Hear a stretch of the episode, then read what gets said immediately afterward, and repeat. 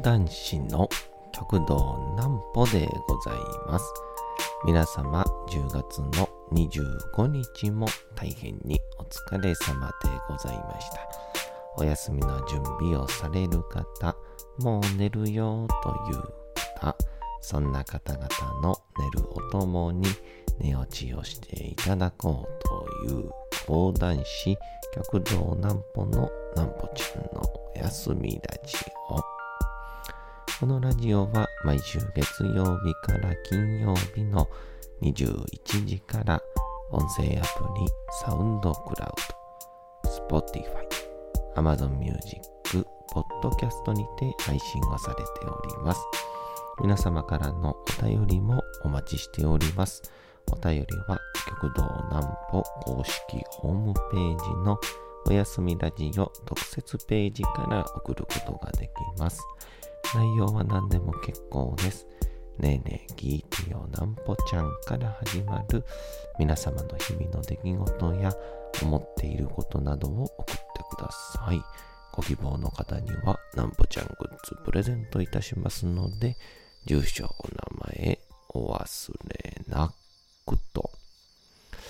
いうことでございまして、えー、また土曜日に、保津川下りに、えー行ってまいりまして、そして、そして、えー昨日ですかね、えー万里の道も南歩からということで、えー一人会、えー勉強会が昨日はありまして、えー初めてですかね、えーほぼほぼ屋外と通通での講談会。いや、発見がいろいろありましたので、今日はそんなお話です。なんぽちゃんの明日は何の日？さて、明日が10月の26日でございますね。えーあっという間に10月ももう間もなく終わるということで、ちょっと、早すぎやしませんかね。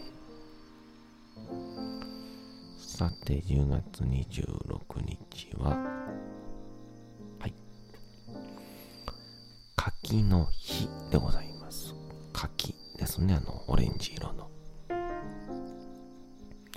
1895年10月26日に俳人正岡子規が奈良旅行に出発をし柿食えば金が鳴るなり法隆寺の句を読んだこと読んだとされることと10月26日頃は一般的には柿の旬となることにもちなんで全国、えー果樹研究連合会が記念日に制定をしております。ちなみに神奈川県川崎市麻生区では約800年前となる日本最古の甘柿が発見をされております。などなど、柿は古くから親しまれている果物の一つになっております。ということですね。柿の日に関連をした記念日もございます。えー、古田の柿の種チョコ。柿の種チョコの日。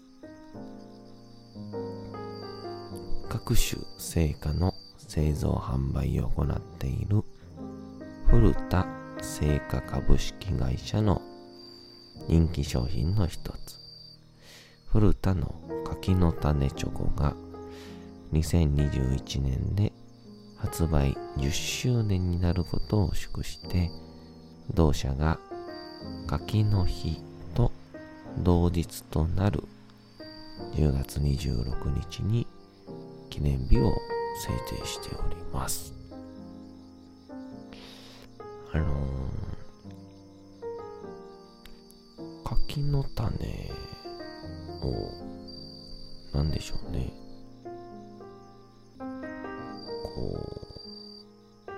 色と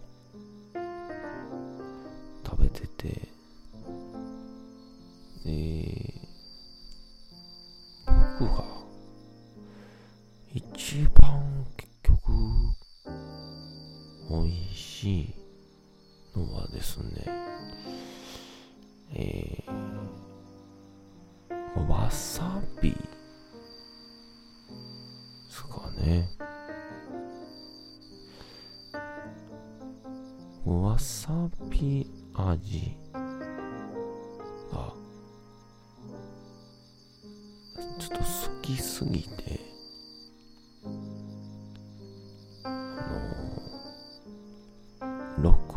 袋入ってる、なんかね、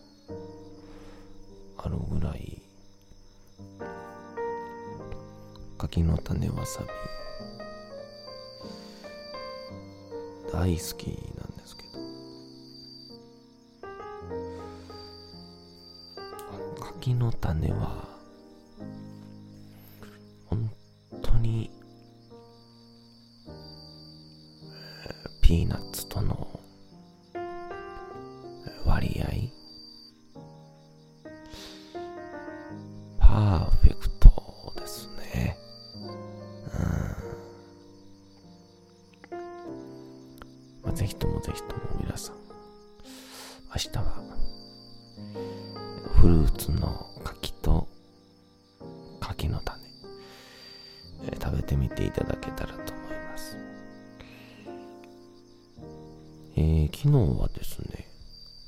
えー、私の一人講談会の勉強会であります、万里の道も南歩からにやってきたんですけど、毎回、えーこの花区の、まあ、いろんな場所をお借りして、えー、やらせていただいてるんですが、昨日はですね、えー、えー、魚神さんというですね、中央市場、大阪中央市場で、魚屋さんをやってらっしゃる。プラス、その日の、お得な商品であったり、ぜひともっていう商品を、えー、千鳥橋の方に持ってきてくださって、店頭で販売しながら、えー、屋内でも、まあ、その魚も食べれるすごく新鮮な魚が食べれる、めっちゃいいお店なんですけど、まあコロナ期間、なかなかね、飲酒もダメだったんですが、やっとこさ、営業も再開しまして、毎日、昼から夕方から、賑わっているんですけど、で、そこのですね、中は、大体そうですね。中学生が初めて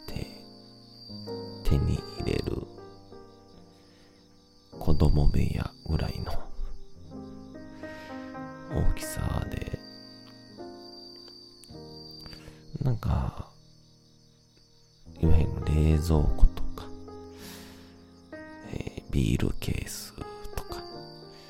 まあ、いわゆるちょっとしたキッチンとか、そういうのが立ち並んでるので、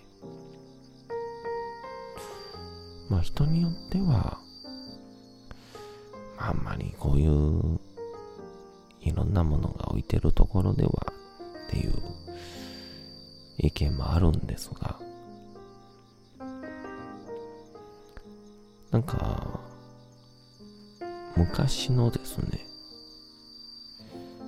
公爵場、講談できる場所は、思いのほか結構、雑多なところが多かったと言いますか。まあ自宅の今であったり、まあ、講談師が出てるだけの公爵場も、おっさんが寝てたりとか、なんか、現在のように、聞き入ってしまうっていう世界観ではそういうことをなんかお聞きしてたので、まあ一回、あのお客さんが入ってるんだけども、ちょっとだけ、えー、外のドアを開放して、まあ、いわゆる自転車が通ってしまえば、あの、でんでん見ることできますよ、みたいな。えー、あの人からは、お金取らなくていいんですか？でも見ていって、みたいな。あの、感覚的には、スーパーの営業みたいなね、環境なんですけど、まあ、そこでちょっと、いろんな講談のお話をしてきまして、すごくこう、終わった後に、鏡空子さん、構成作家で、いろいろお世話になっている方と、反省会をしてたんですけども、昔公爵場が、ドアが開放されていたりと外ともツーツーだったよね。っていう話はあったんですけど、その時にこう、鏡空子さんが、その代わり、当時は、あの、いわゆる、エンジン音なかったんだろうねっていう話があって。確かに昨日も、こう、講談の話をやっている途中に、結構人が通ったりとか、人の話し声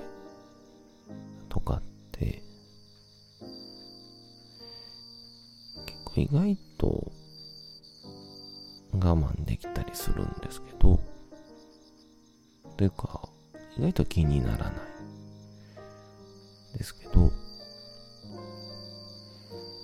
まあ、トラックであったり、まあ、少し、こう、音が出るように、まあ、マフラーとか、少しこう、出やすいように、音が出やすいようになっているものとかが通ると、これ少しちょっと、声がきづらくなるっていうのが、えー、わかりまして。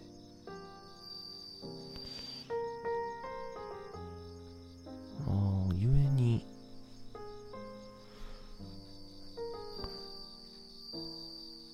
今からそういうちょっと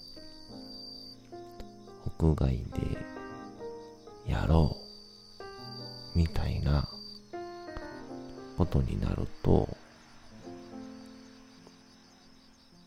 うん、まあ、例えば、そこのちょっと外に近い人たち、もしくは、えー、昨日なんか、結構たくさんの方に来ていただいたので、道路側というか外にも人が座ってたんですけど、そこに向けて、えー、ちっちゃな音量でいいから、マイクでスピーカーを通すとか、そんな風な工夫が必要だったんじゃないかなというような感じがいたしまして。っ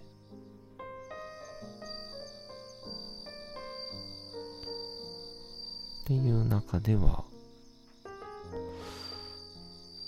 まあ、今後そういう屋内屋外の時に向いているもしくは向いていない。ネタは存在するんだろうなってことが大変勉強になりました。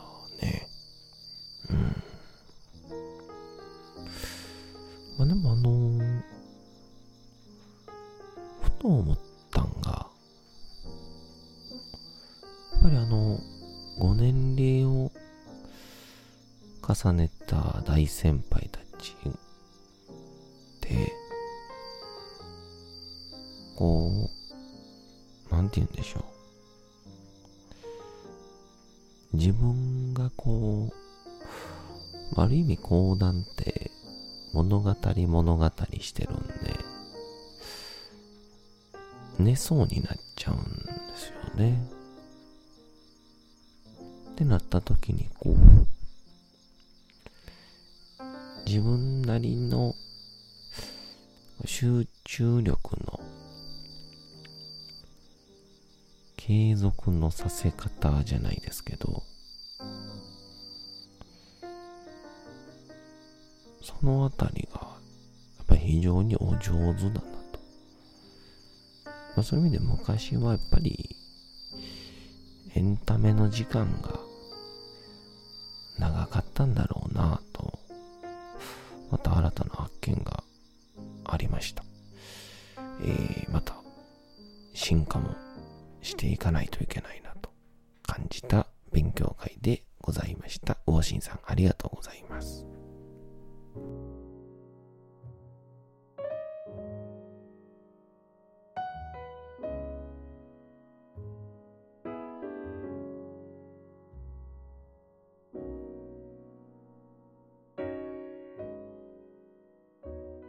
さて、時刻はうとうと朗読会の時間となりました。皆様、小さい頃眠れなかった時に、お父さん、お母さん、おじいちゃん、おばあちゃん、お世話になっている方に本を読んでもらった思いではないでしょうか。なかなか眠れないという方のお力に寝落ちをしていただければと毎日様々な物語、小説をお届けしております。さて、本日もお読みしますのは、チャップリン自伝若き日々でございます。まあ、こんなチャップリンの生きていた時代とかも、結構こう、道楽とか、うん、演劇とか、結構な時間があったんでしょうね。その中で、ショートフィルムを作ったチャップリンは、さすがでございますけども。どうぞどうぞ本日もお楽しみください。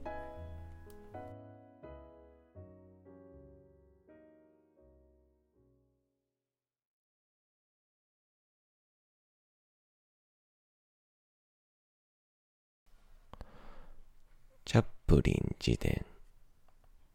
若き日々。そんな折マッカーシーさんの奥さんが突然亡くなった。しばらく前から療養中だったのだが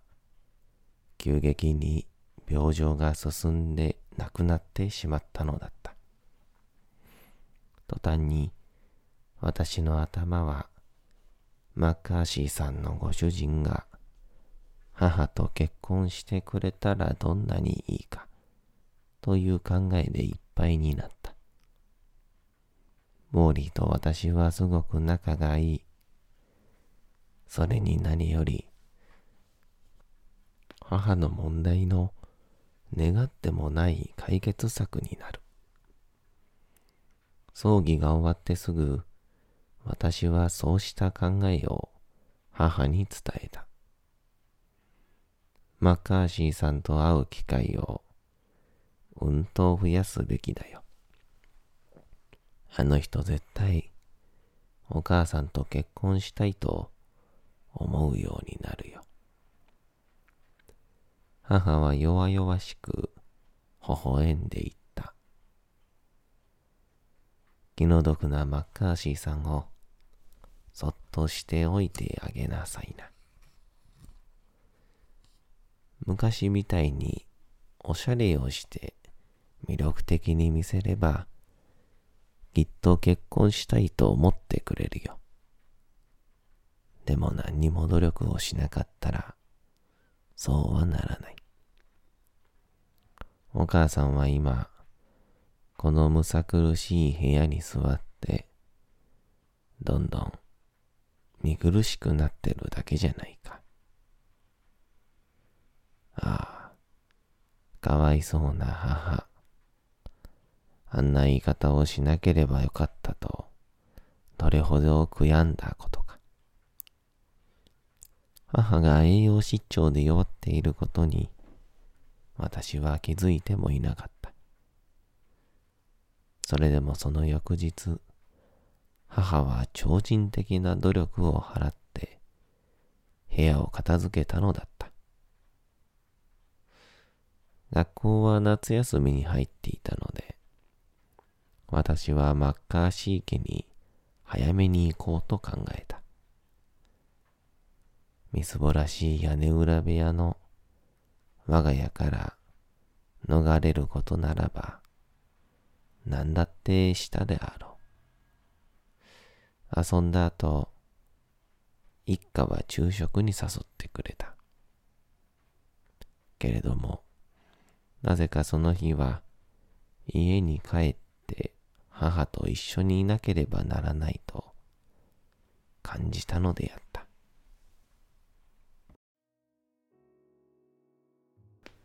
さて、本日もお送りしてきました、なんぽちゃんのおやすみラジオ。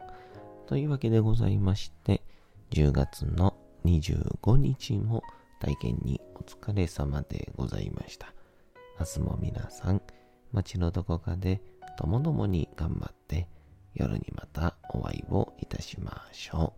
う。なんぽちゃんのおやすみラジオでございました。それでは皆さん、おやすみなさい。すやすやすやーん。